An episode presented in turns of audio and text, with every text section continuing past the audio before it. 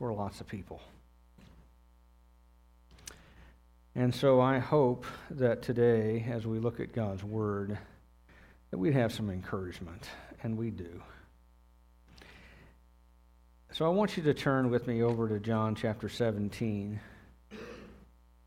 and see something that is part of this chapter, the Holy of Holies of Jesus' own inner prayer life, where you get to pull back the curtain and see how Jesus prays and find out that Jesus prays for you. Did you know that? That there's actually a place where Jesus prays for you specifically in the scriptures. And here it is. I want to read it to you. Verses 20 to 26 of John chapter 17. He says, I do not ask for these only, but for those who will believe in me through their word. Guess who that is? That's us.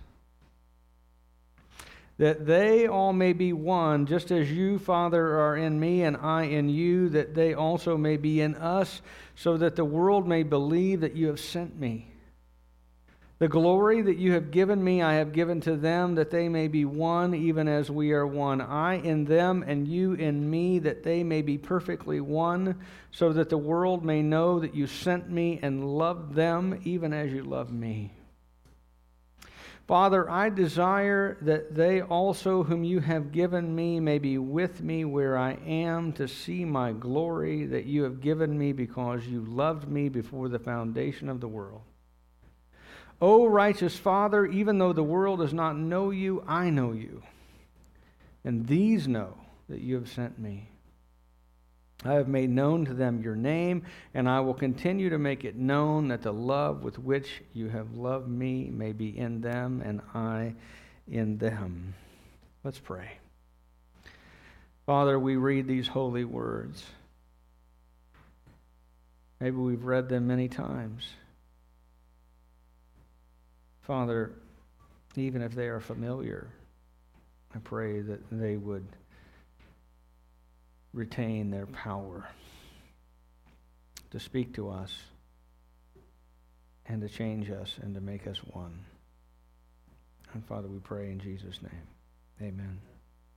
If you look closely at verse 20, Jesus tells us again who this is for. It's for us.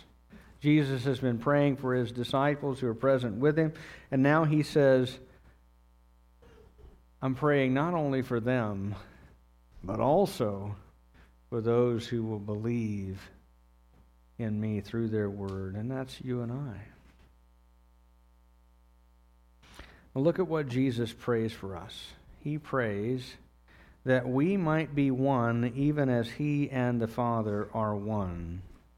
And Jesus is talking there about the about the intra-trinitarian love of God.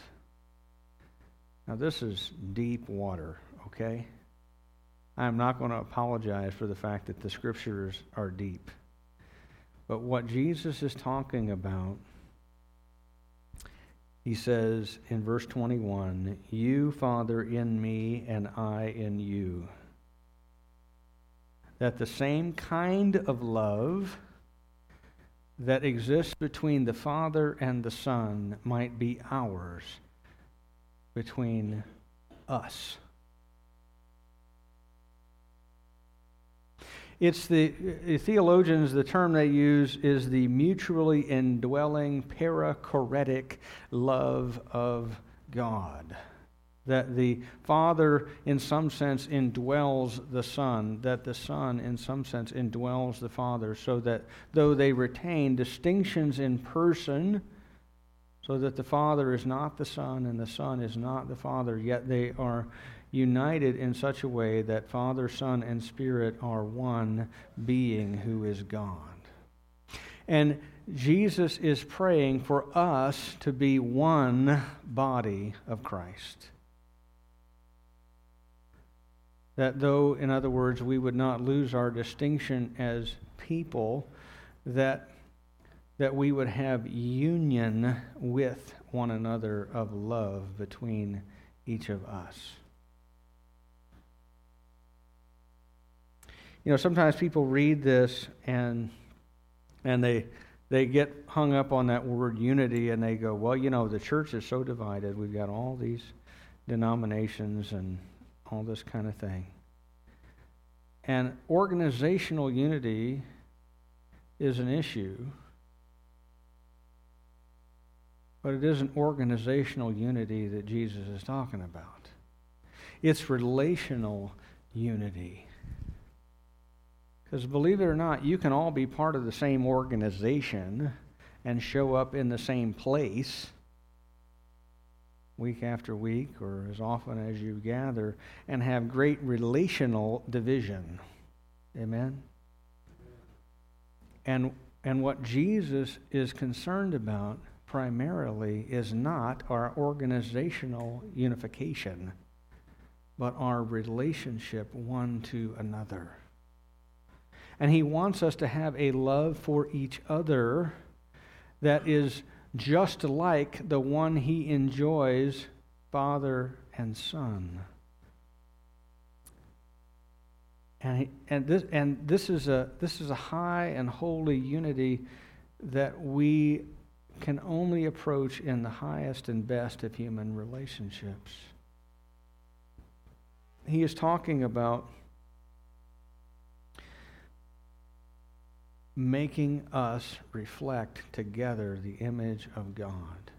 He's talking about what Peter describes in 2 Peter chapter 1 verse 4 when he says that we as we come into relationship with with him through faith in Jesus that we become partakers of the divine nature.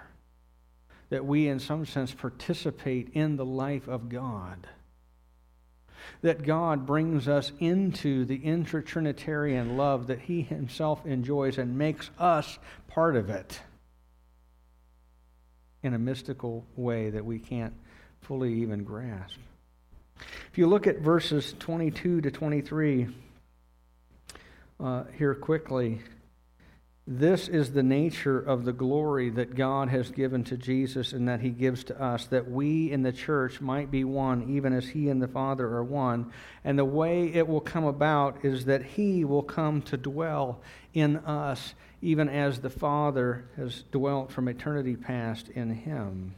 In other words, it is Jesus' indwelling presence in our hearts that is meant to bring into reality the oneness that we enjoy that parallels the intertrinitarian love of God and brings us into it. And there's one more important part of this that we should not miss. Did you catch it? It's repeated twice. Jesus prays for and desires our unity. Why? That the world may know that you sent me. In other words, as we exhibit this God reflecting supernatural unity with one another that comes from being mutually indwelt by the presence of God, then it reveals to the world that Jesus is real and that he is who he claims to be, and that he brings this about. By the way, how does this happen? Well, look around the room. Is everybody here equally wealthy? No. Is everybody around the room equally healthy? No. Is everybody around the room the same color? No. Is everybody around the room the same age? No. Some of us are more intelligent, some of us less. Some of us are younger, some of us older, some of us skinnier, some of us fatter, some of us uh, are better looking, some of us are uglier. Okay, I'll put me down for uglier and fatter, right? But um, but the point and the and and you know what? Here's the thing. Don't miss the serious point. Don't miss the serious point. That God redeems all kinds of people and brings them into relationship with one another. People of different races, people of different abilities, people of different intelligence levels, people of different colors, people of different socioeconomic background, people of different all kinds of whatever divisions you want to quote for people. And he makes them one. He makes one new man out of all kinds of different people, specifically so that the world will look at that and go, I don't know how you get all those people who are all different into community with each other. It must be because Jesus mutually indwells all of them. And it must be that what Jesus said about himself is actually true. Amen? It must be the reality because only God can do that. The natural tendency of all of us is to divide and be separated from and to live in different places from all the people who are different from us. And by the way, politicians specialize in this, right?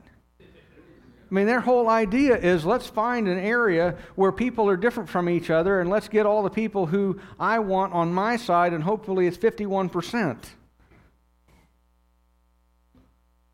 And so I want all the rich people to vote for me. I want all the rural people to vote for my opponent, and all the city people to vote for me, or whatever, okay? That is not, that's the way the world works. But the way Jesus works is to bring all kinds of different people into relationship with each other that it might reveal the glory of Jesus, that we might be unified one with one another. It is a powerful witness to the world. I want to simplify and summarize what this is about. These verses, if, if you want to get four words that you can take home today, these verses are about being fully known and fully loved. In the church, by Jesus, and by each other. And they tell us that, that when that reality comes into existence, it can be a powerful witness to lost people that Jesus really is the Savior of the world. Ever since the fall, our natural inclination as fallen and sinful people has been to hide. To hide who we really are, to hide what's really going on in our lives, to hide what's go, uh, to hide from God, to hide from even the people we are close to. You remember what happened as soon as Adam and Eve fell into sin? We had the world's first origin of fashion. right? Operation Fig Leaf got started, and we became fig leaf fashion designers, and we uh, went from naked and unashamed to ashamed and covered real quickly, right? How many of you are all, are all glad that we are covered up this morning? right? Nobody wants to see all that, right? But it is because we are fallen that guilt and shame entered into the picture. And we went from naked and unashamed with nothing to hide to ashamed and covering ourselves because we had plenty to hide. And when they heard the sound of the Lord in the garden, what did they do? They ran and hid. Like, good luck with that, right? When you're, when you're hiding from the creator of the universe who sees and knows everything, uh, you lose at hide and seek every time. right? You know, this is like this is like this is like when you're playing when you're playing with a 3-year-old kid and they don't know that when they can't see you that you can't see them. Right? And so they'll be like, "Dad, I'm hiding." right? uh, no, I can still see you. You just have your eyes shut and covered, right? Um, but they run and hide from God. Why? Because guilt and shame has entered the picture, and ever since then, that has been our natural tendency. And so, even at church, sometimes we lie to each other. right? In fact, I had somebody tell me this week when I was talking to them about an issue they were going through. They said, Well, I said, Why didn't you tell me this before? And he said, Well, you're the pastor. Everybody lies to you. Which is true, okay? But I'm not the only one, I found out, right? We lie to each other all the time. How are you doing? Oh, I'm just fine. Just fine. Everything's good. I'm rejoicing in the Lord, brother. How about you? Well, as a matter of fact, my marriage is falling around my shoulders. Oh, well, why didn't you say something? Well, because I didn't know what the purpose of the church was that we would be fully known and fully loved. That people, that we would have a community of people empowered and indwelt by the Spirit of God that would know everything there is to know about me and love me anyway, just as Jesus does. That's what church is supposed to be. It is supposed to be the community of the broken who all look in the same direction toward the same Savior who heals all the brokenness. That's what it's supposed to be.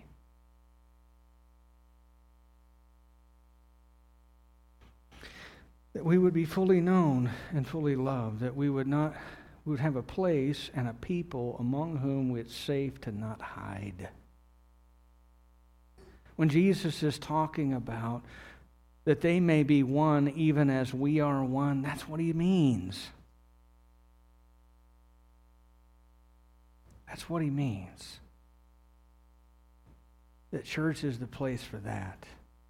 That church is the place where you can tear down the walls you built around your heart, to put down your shield that you put up to protect you from the reality of a broken world, and that you can be fully known and fully loved by your brothers and sisters who are likewise indwelt by the Spirit of God. Fully known and fully loved.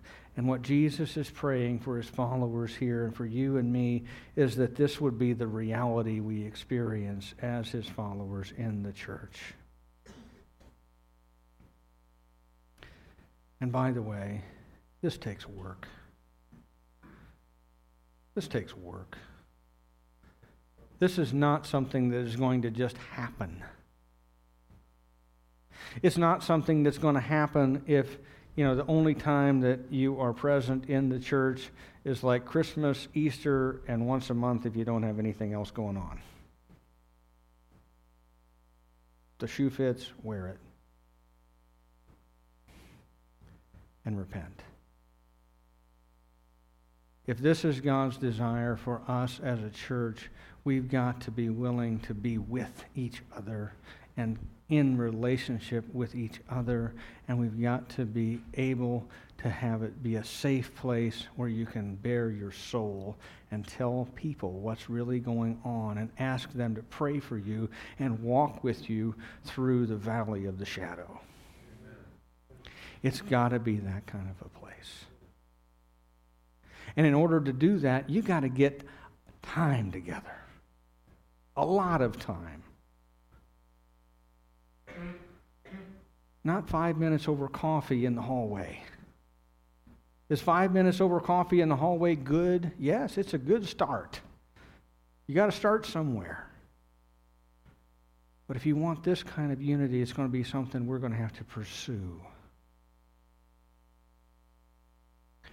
We're going to have to seek it. We're going to have to not be shocked to find sinners in our midst. I see one every time I look in the mirror. I don't know about y'all, right? But but somehow we, we find out people are really in trouble and have real issues, and we go, oh, I didn't know the people of God could struggle like that. Yes, they can. The point is not whether we struggle, is that we struggle well with each other.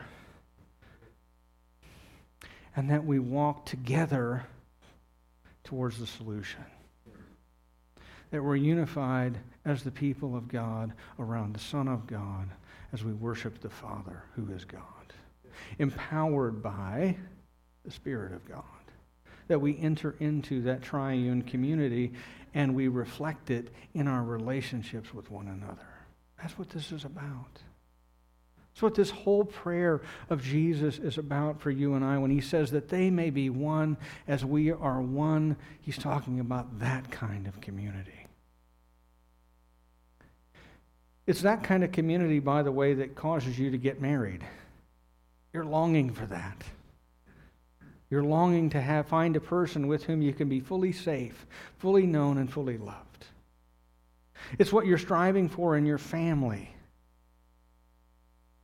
And it's the goal that Jesus has for the church. The church would be the place and the people among whom we can be fully known and fully loved. Now, let me share with you the rest of this passage. Verse 24. What's Jesus' desire? What's he say? Let me read it. Father, I desire that they also, whom you have given me, may be with me where I am, to see my glory that you have given me, because you have loved me before the foundation of the world. You know what Jesus wants to do with you and I? He wants us to bring us home. He wants to bring us home that we can see him in all of his glory, all of the glory that he laid aside to come and become incarnate as a man that he might die for our sins. He laid all of this glory that he had before the foundation of the world aside so that he could become one of us. But one day he is going to bring us home to be with him, and we are going to see him as he really is. And when we see him, it will be the most amazing, beautiful sight that we've ever seen. And we will behold him in awe forever.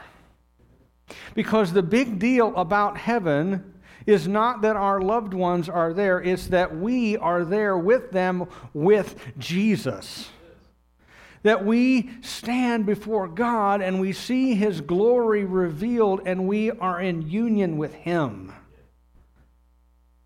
that suddenly all of the hopes that we have ever had for this life, all of the things that never gave us joy, that we keep grasping for and grabbing onto and seeking and pursuing, that never fulfill us, that all of those things are reminders that there is something bigger and greater and grander and more glorious that we are made for, and we find it in the presence of the King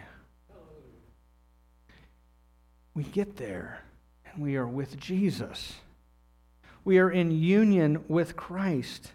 That all of the brokenness of the world is essentially a symptom of the fact that we are cut off from relationship with God in the way that we were meant to be in relationship with God. And Jesus restores that to us. And so he prays that we would be brought home, that we would see him.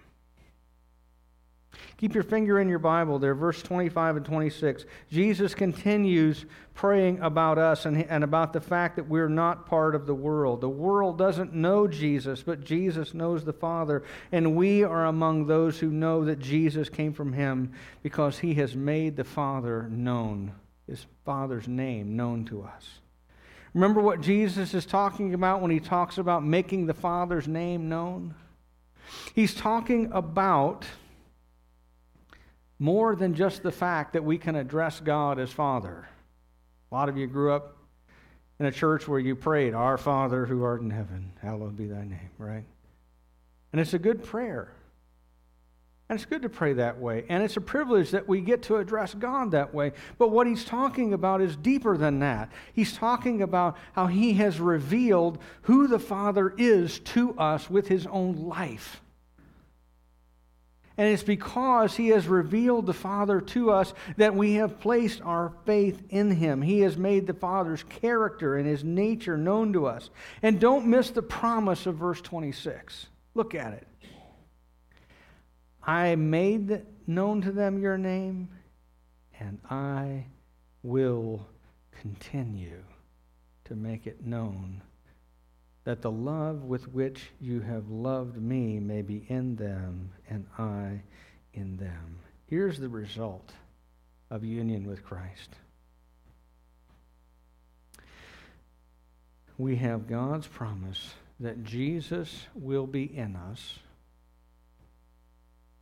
and the Father's love will fill us, and we will experience being loved by God Himself for all eternity. We will experience being known and loved by God Himself for all eternity. Think about that. And it says, Jesus says he will continue to make the Father's name known to us. Do you know why he needs to continue? Because God is infinite in his grandeur and glory and beauty, and therefore, coming to understand him is an inexhaustible task. We will never not be growing in our understanding and experience and appreciation of the love of God for us. That Jesus will for all eternity be progressively revealing. That's what the, that's what the, the Greek that underlines your English when it says, I will continue. In other words, I will never stop doing this. That Jesus will always continually for eternity be revealing God to us because the glory of God is something that we only grow in our ability over time, over eternity. We will know God better and better and better and better and better and and never run out of the greatness and glory of who God is. So let me summarize here, just wrap this up. Jesus' prayer for us includes three things. It includes a prayer for us in the church to fully know and love each other and to experience the same kind of love for each other and with each other that exists within the Trinity. And it is based on a mutual relationship with Jesus. And it's also a prayer that this kind of unifying mutual love for each other that is supernatural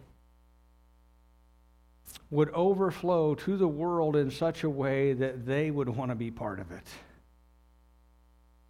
That it's an event. Have you ever thought about the idea that the love you have for your brothers and sisters in the church would be evangelistic? That's the idea. That the love we have for each other would be something that would be so attractive that unbelievers would take notice and go, you know what? I think some of those people are crazy. They believe things that don't make sense to me, like dead men rising and miracles of loaves and fish and seas parting so people can walk through and all that kind of thing. That doesn't make sense to me, but here's what does. These people are filled with the supernatural love for one another, and whatever it takes to be part of that, I'm in. That's the idea. So Jesus prays for our unifying love. He prays for our unifying love to be so abundant that it is literally evangelistic. And he gives us a promise that the Father will bring us to him, that we would continue to experience and forever know his love. Because here's the great thing about God the Father. Well, the great thing. One great thing about God the Father that he fully knows us and he fully loves us. That is the most amazing thing to me in all the world. Because I have spent my life in various relationships with people where I'm very careful to let them only see a little bit of who I am. You know, it's like Andrew Jackson. I don't know if you know this. He had a, you know, if you see his official portrait on a on a twenty dollar bill, right? He's got his good side facing the portrait artist because he had he was in a duel and he had a big sword cut down the other side of his face, right? And we do the same thing. We present to the world the side we want them to see.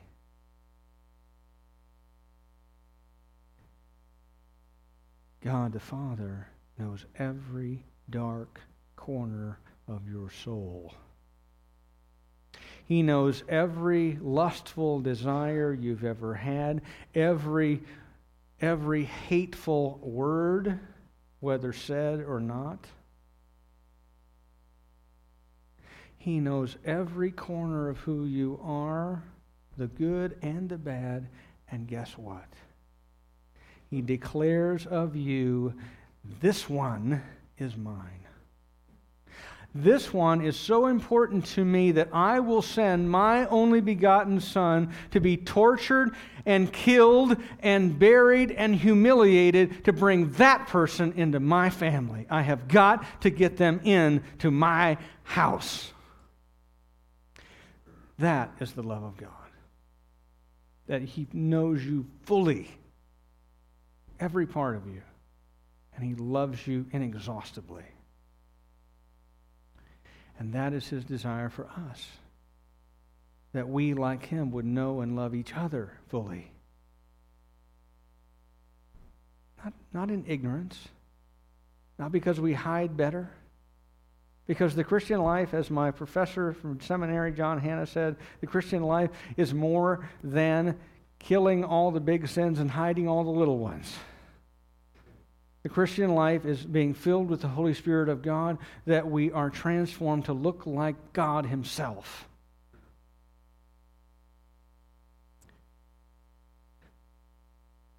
Fully known, fully loved. In the church, for the world, in union with Christ. That as we are in union with Christ, we are fully known and fully loved, not only by God, but by the people of God, by the body of Christ. And that we, we experience this for the world's sake, that they might be part of it too. That's what this is all about. And again, as I said, if we're if we want that, Jesus' prayer for us. It's Jesus' promise to us. But there's a there's an aspect of this where we're going to have to do two things. We're going to have to draw near to Jesus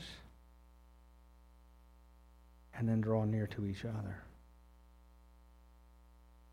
We're going to have to let people see who we really are, what we're really struggling with, what we're really dealing with, and be able to lay it not just before God, but before our brothers and sisters and say, I need help. Amen? And then as we draw near to Jesus, we draw nearer to each other.